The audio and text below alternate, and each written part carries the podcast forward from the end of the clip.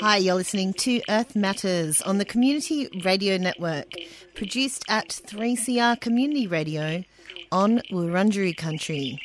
And I'm Nikki Stott.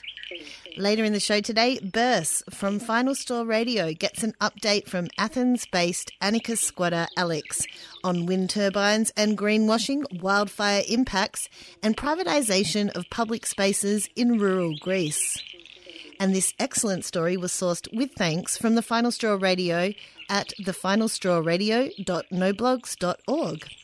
But first up, we'll hear from guest producer Jacob Gamble in conversation with Ravinder Desai and Patrick Holmes, who are part of a group of high school students from Boroondara local government area in Melbourne, who developed a bill on effective e-waste management as part of the YMCA Youth Parliament program earlier this year and also Rachel Ridley from Planet Ark and Professor Usha Iyer-Raniga from RMIT University on the topic of e-waste.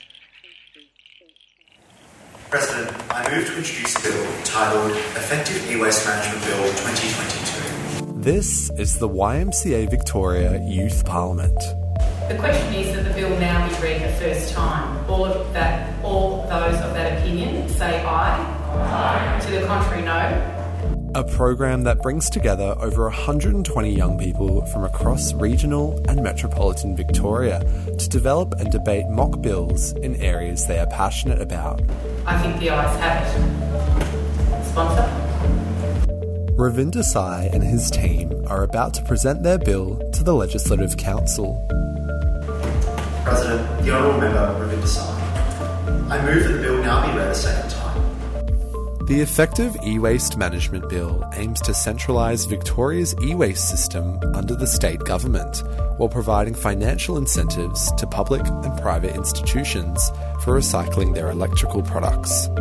At eight pages, it's the longest and most comprehensive bill of the program. In our Effective E-Waste Management Bill, we not only propose to put an end to the clearly ill-functioning council-based system consisting of some councils who even go as far as to not even provide e-waste recycling services. So, what is e waste, and why is it an issue being brought to Victoria's Parliament House? I'm Jacob Gamble, broadcasting from Wurundjeri Land in Naarm, Melbourne. My name is Ravinder Sai. Uh, I'm 16 years old, and I'm part of the uh, Boroondara Youth Services team. So I'm Patrick Holmes. I'm 17 years old. I'm also part of the Boroondara Youth Services team. Ravinder Sai and Patrick Holmes are both high school students from Melbourne's inner east. Alan Wang and Angelo von Merler are also members of the team. When I was in year five, actually, uh, I was forced basically by my English teacher to do a persuasive piece as part of our work. And I uh, you know, being the year five that I was and being probably a bit self righteous, I wanted to choose something, you know, very out there. And um, so I, I, explored a lot, and then I was like, oh, let's have a look at e waste. And it's something that a lot of people don't think about. So I, I did a lot of research into it. And then I know later on I was really disheartened when I visited my local council's tip and I just found all of these computers, which were you know, still perfectly functioning. I think they were iMacs from just a few years ago, thrown in the bin, quite literally. And obviously, they were going to be repurposed as gold and other rare earth materials, but they were still thrown in a bin. And they would have been better off being given to a charity.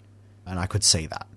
So, ever since then, I've been quite passionate uh, about trying to kind of lessen the burden of e waste and trying to kind of create this circular economy. But I've had a bit of a latent interest in uh, e-waste, but sustainability more generally as well. As Ravin sort of mentioned earlier, I'm a part of the, we have a sort of a sustainability initiative at our school, which I'm a part of. And uh, you know the same, watched the same exposés and news stories that sort of generated uh, that sort of latent uh, understanding of the problems regarding e-waste. But as I said before, it's it's really Ravin's brainchild of a bill. We must realise the fact that e-waste is not just any waste. E-waste consists of rare earth materials that are worth saving, not simply a problem worth getting rid of. Does one of you want to give me a rundown on what the bill tries to cover? Currently, how e waste management operates is we basically um, do it on a council by council basis, and they individually adopt an e waste management strategy, uh, usually done through their tips. In many cases, it's actually considered as hard rubbish, um, and they basically send it off to a third party company that pays the council a very small amount of money and then keeps the e waste for themselves. And the reason why that is so lucrative for those companies is it's actually cheaper to get gold from old computers than it is from mines. So basically, this bill operates in a very different way, and it essentially takes that e waste and then says, hang on, we can actually use this once more. It's not necessarily waste, it's still a decent computer. It's probably still functioning. It just needs to be turned over every three years uh, by a company or school, which is usually how policies operate. And it repurposes it through programs outlined in Clause 9, I believe it is, with the Victorian Strategic E Waste Refurbishment Program. That program takes that e waste, acts as kind of a gateway facilitated by the Department of Energy, Water, Land and Planning. It's quite the name. And gives it to companies which facilitate the refurbishment of that waste and then passes it on to non for profit organisations. And those non for profits can utilise those computers until they're deemed unfit for use. And then they can obviously recycle it through correct channels on a state based system, which we also establish in the bill because each council sets its own rules for e-waste, there's a lot of well inconsistency. So it leaves consumers in the lurch about what exactly they have to do to recycle their e-waste. And an important part of encouraging people to recycle is having very clear rules. And not having clear rules, uh, you know, people sort of give up. Like, what's the point? You know, I don't even know if they had to put on all this effort just to be able to get to, to that first stage. So inconsistency is a major one. And it's also inconsistency not encouraging people, and it's inconsistency in the provision of services, because some certain councils are more well resourced than other councils. Some councils are not able to provide the same e-waste services as other councils. So by centralising it under the state, we can ensure provision of a statewide consistent service. So it will both encourage people to recycle by having clear rules and ensure that e-waste services are provided to every council, irrespective of rate income. The current situation with councils, as my honourable friend alluded to, uh, so their own individual rules is the exact opposite of consistency. Some councils don't accept e-waste and, and some have ridiculous and extremely complex conditions. Once electrical or electronic products are thrown away, they are referred to as e-waste, which is really a terrible name because they aren't waste. They are made with valuable materials that can be used again. Rachel Ridley is the manager of Planet Ark's Recycling Near You and business recycling initiatives. And a lot of people just think of e waste as phones or TVs, but really it's uh, any type of electrical product that has a battery, power cord, or a plug. In conjunction with council led e waste initiatives, there are lots of product stewardship schemes, such as Mobile Muster and cartridges for Planet Ark, that recycle individual electrical products. So, Australia has a number of recycling schemes in place to prevent the materials and electrical products from going to waste in landfills, but we don't have one overarching recycling scheme for all electrical products. Instead, we have product stewardship schemes for various products, which basically means the manufacturer or the importer pays for the recycling of their products once they have reached their end of life. We have product stewardship schemes for TVs and computers, pin- printer cartridges, mobile phones, and recently batteries. Product stewardship schemes are very effective at keeping the valuable materials in electrical products in use. And that's because they are easily accessible to the majority of Australians.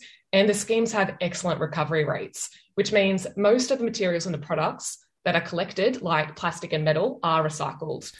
Rachel says that while these schemes are really effective, a key challenge is getting businesses on board not only with recycling the product at the end of its life, but also designing it sustainably from the beginning.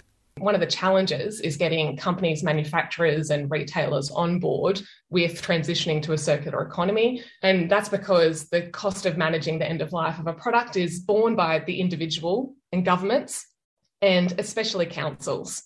So, the key to addressing that is firstly by providing them with this knowledge. This is also where government policy like incentives can really drive development of more product stewardship. The Product Stewardship Centre of Excellence was set up to help educate and support industry to take up product stewardship. But it's also about providing a solid business case for why transitioning to a circular economy is good for their brand and we're seeing an upward trend in Australians becoming more invested in ethical brands and demanding more from brands in terms of improving their environmental impact. E waste certainly provides a compelling case study for how an economically viable circular economy would function in Australia. Creating a circular economy isn't just about improving recycling rates. In terms of e waste, it's about designing out waste during the design phase creating products with recycled materials that are built to last, empowering consumers with the right to repair their products without fear of breaking their warranty. And of course, it's also about making sure the products, once they've reached their end of life, can be easily recycled by designing them to maximize material recovery and also ensuring individuals have easy access to free recycling services.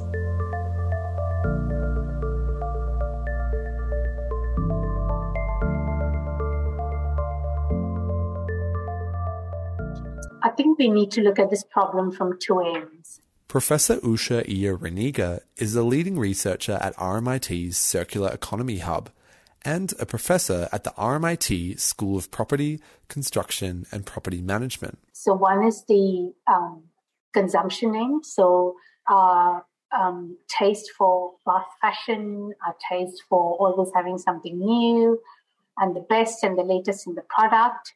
And then at the production end, which good examples are mobile phones. Every time you buy a new mobile phone, you also have to buy the paraphernalia for the mobile phone. So you need to buy the charger, which often is of a different you know, type compared to the one that you had previously. She said that while legislation had a role to play in levelling the playing field, innovation would come from consumers demanding more sustainable practice from businesses uh, innovation, uh, you know, the, the, the role of startups, the role of technology, all that will not come with legislation. All that will come with consumers demanding more and more extended uh, producer responsibilities. It will come with, with consumers, and particularly, I think, young people that are really conscious about the impact all this is having on the environment and the recognition, of course, that um, there is no planet B. You've got to live with what we've got and also recognize that we have to be extremely resource efficient moving forward. So I often think about it's not just phones. You know, we often talk about phones in the context, but it's not just phones. It's also uh, associated with this new trend now of moving to electric cars and, and use of electric, you know, batteries in electric vehicles, which use resources, you know, lithium, cobalt, rare earths as well. And so, how do we ensure that these rare earths, once extracted as virgin materials, used in products, can actually be reused again and again and again? Another solution in achieving a circular economy is shifting away from models of ownership towards models of borrowing. Uh, and also the role of uh, moving away from ownership models to the service type of models, which is not talked about very much in the Australian context. So Uber, of course, is a great example of getting a quality, uh, you know, the, the mobility that you're looking for without having to own a car. I think the same thing can apply to other things. Uh, do we need to own a mobile phone? Can we not rent a mobile phone for a period of time? Can we do that to other things? Can we do that to clothing? We certainly do that with housing when we rent places. So I think it really, and again, I think young people are much, much more amenable to these sorts of ideas than a lot of the older population have, who have been raised with this idea of needing to own something.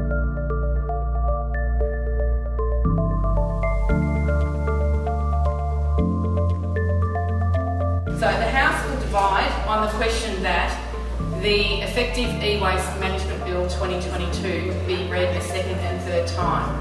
I ask the clerk to record the votes.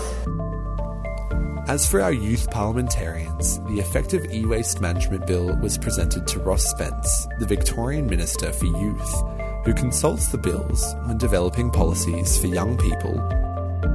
Members, uh, the result of the division is the ayes are 32 and the noes are 2. Uh, therefore, it is resolved in the affirmative and the bill is passed. Thank you, members.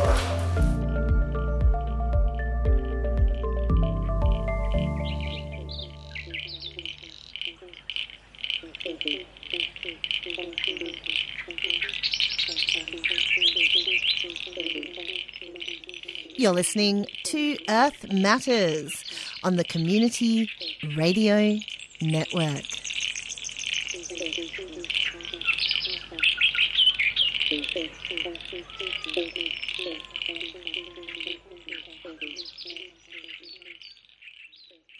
Hi, my name is uh, Alex. I use uh, they pronouns. I live in uh, Athens, Greece.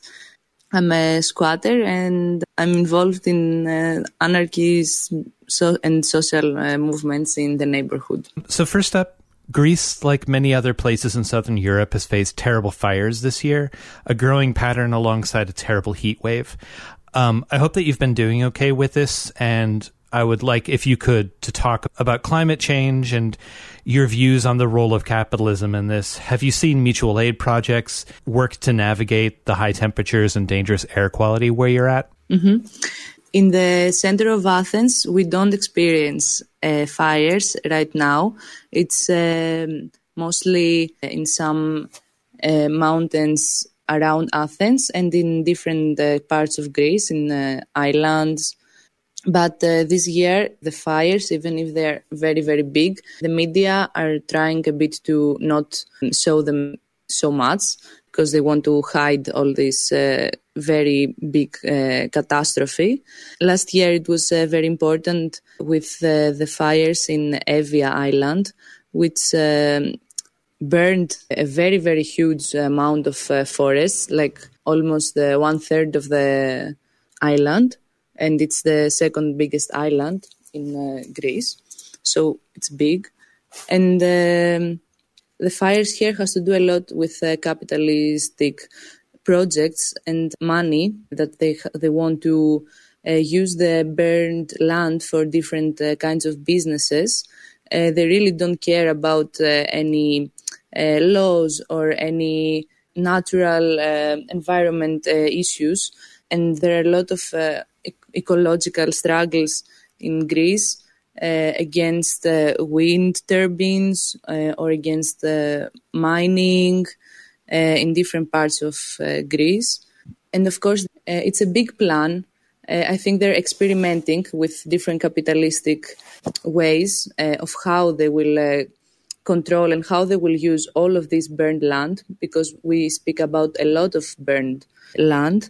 In Evia Island, it's uh, unclear how exactly they want to use all of this land, but for sure, uh, what we know because also the local people is that when the fire uh, starts, the state don't want to turn it uh, off, turn it out. Um, uh, and this is a, a big uh, scandal. Like the state is li- is leaving these fires burn everything and destroy people's um, land it's really crazy how it's uh, happening.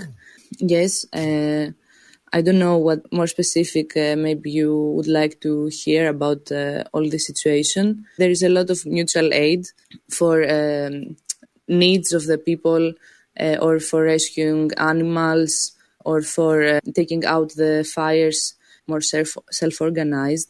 And we can see that the people in Evia or in other places and in villages and communities, they turn out uh, the fire uh, themselves.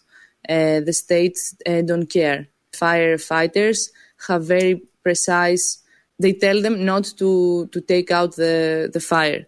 Yes, I don't know if you want something more specific. Yeah, is the land all private parcels of property, or is it state property that once it is or held in, held by the state, and then once it's destroyed, the state says, "Well, we can't use this for anything. Let's sell it." So, kind of a primitive accumulation option, or like how how does that sort of disaster capitalism of buy this like this fire sale thing uh, actually work out for for the states? And can you people may be surprised to hear critiques of wind turbines? Could you share Mm. some of the concerns around those that people have? Yes. The land, uh, it can be private property of uh, people that live by agricultural uh, work. In, in Greece, still in the smaller towns or in the villages, uh, people live by growing stuff uh, or by the forest. They live by the forest with different ways that they uh, use forest material to live out of it in a kind of old fashioned way, let's say. So, with destroying uh, big forests, uh, the state destroys natural environment, animals, and also the way that uh, people can uh, survive and uh, live out of it. So, the people are pushed either to go to the cities because they cannot live anymore in a village in a more natural environment or in more communal environment yes or they are pushed to work in the next uh, businesses that uh, are going to these areas to take profit out of it it's not very clear what exactly they, they want to do for example, they want to make maybe some more touristic areas out of uh, burned land, uh, some alternative tourism, some uh, wind turbines, or some uh, industries. It's a lot of options what they want to do out of this uh, land, but it's, it's very new. It's very fresh, these uh, catastrophes, to know exactly but a lot of big businesses uh, and construction uh, businesses are um involved in all this situation. Also, they want to make, they call it the new forest. They want to make new kinds of forests, like less wild, more controlled, more uh, open for uh, tourists that uh, cannot go to a real forest. So it's a lot of uh, experiment, I would say, uh, between the Greek state and very big uh, private uh, companies. Uh, so we, we will see how it will uh, turn out. About wind turbines, I know that I have heard from other comrades around the world that this is not really a thing in other countries to struggle against them. But here it's really, really strong uh, struggles uh, against the wind uh, turbines. You can see small islands that they get full of them and it's really really bad for the local habitants. You can see like places in greece that it's maybe a small village and on top of the mountain just next to it you see a lot a lot a lot of wind turbines that uh, of course the energy that maybe they are producing is not uh, even going back to the local residents so there's really not any pros uh, on them. Also, these struggles against wind turbines are usually by, by local people uh, that they don't want to uh, see the nature around their uh, villages uh, get full destroyed. They don't want the animals to get kicked out. They don't want the birds to be hurted by the wind turbines. They don't want these very, very big companies to get profit and get full money out of their back and, and destroy the natural place. And, um and I think the more ecological movement uh, in Greece, I think the, the opinion is that wind turbines uh, are not, it, it's uh, like greenwashing, let's say. It's not a real uh, innovation uh, it's not something that is uh, helping our class. It's not something that uh, is. it's it's doing more damage than good, and it's used for for profit and for um, saying, "Ah, look, we do something good, but we destroy the lives of the locals." And also, the wind turbines the the places that they decide to put them is um, like uh, places where people live, and uh, also like uh, really natural uh, forests. For example, there was there was a lot of uh, natura. Uh, places in Greece that, with a new law of the government, they're not being protected anymore from the state. So, amazing natural treasures uh, are not protected anymore and they will be used for uh, profit. For example, you can see the local struggles in uh, Tinos Island or Andros Island. It's uh, really amazing how the, the people there uh, resist and self organize and how big uh, repression they also get. Yes, I don't know. I think it's it's very interesting, and I think there are also links in English for people to to read more, uh, also more, uh, uh, you know, good analysis on these topics from from the people that fight against it. Awesome. Thank you very much for taking the time to have this Thank conversation. You very much. Yeah, of course.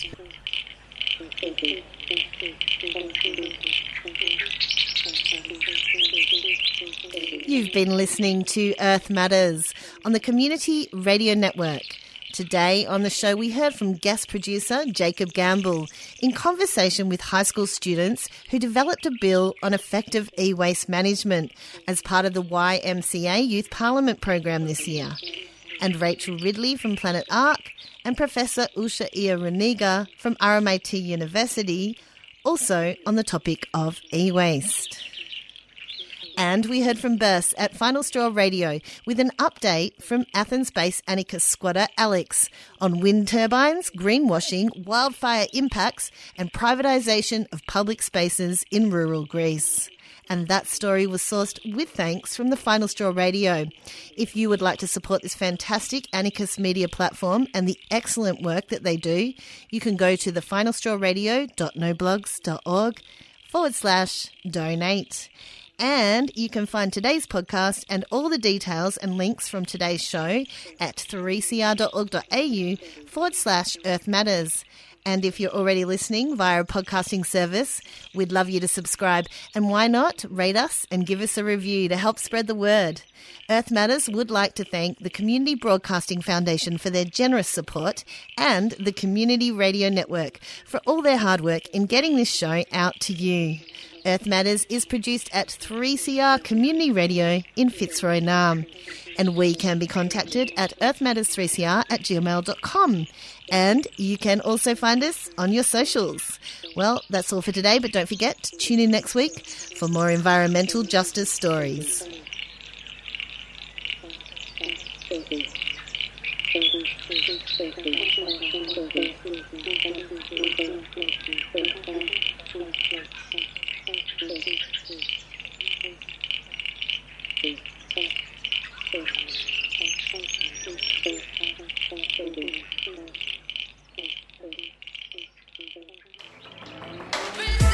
When you compare an old growth forest compared to a forest which is regrowing after a disturbance like logging, they're actually quite different ecosystems. Generally, like older, wetter forests slow down the path of fire, and this is actually quite a well known phenomenon. Historically, these big, large fires have been quite rare, but what we've seen in the last 20 years is they're becoming quite a lot more common. So we've had three in the last 20 years. This is definitely because of climate change, which is making our ecosystems a lot drier and the fire weather more intense. We need to keep radical voices on air Subscribe now. Go to 3cr.org.au forward slash subscribe or call the station on 9419 8377.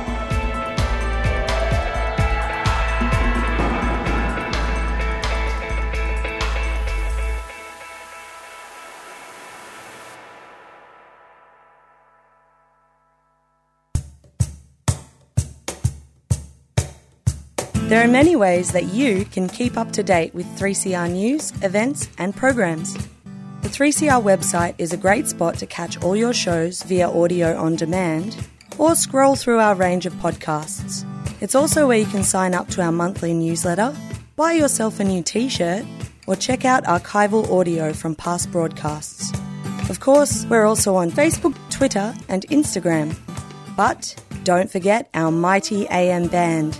Catch us anytime on 855 AM. Keep in touch. 3cr.org.au.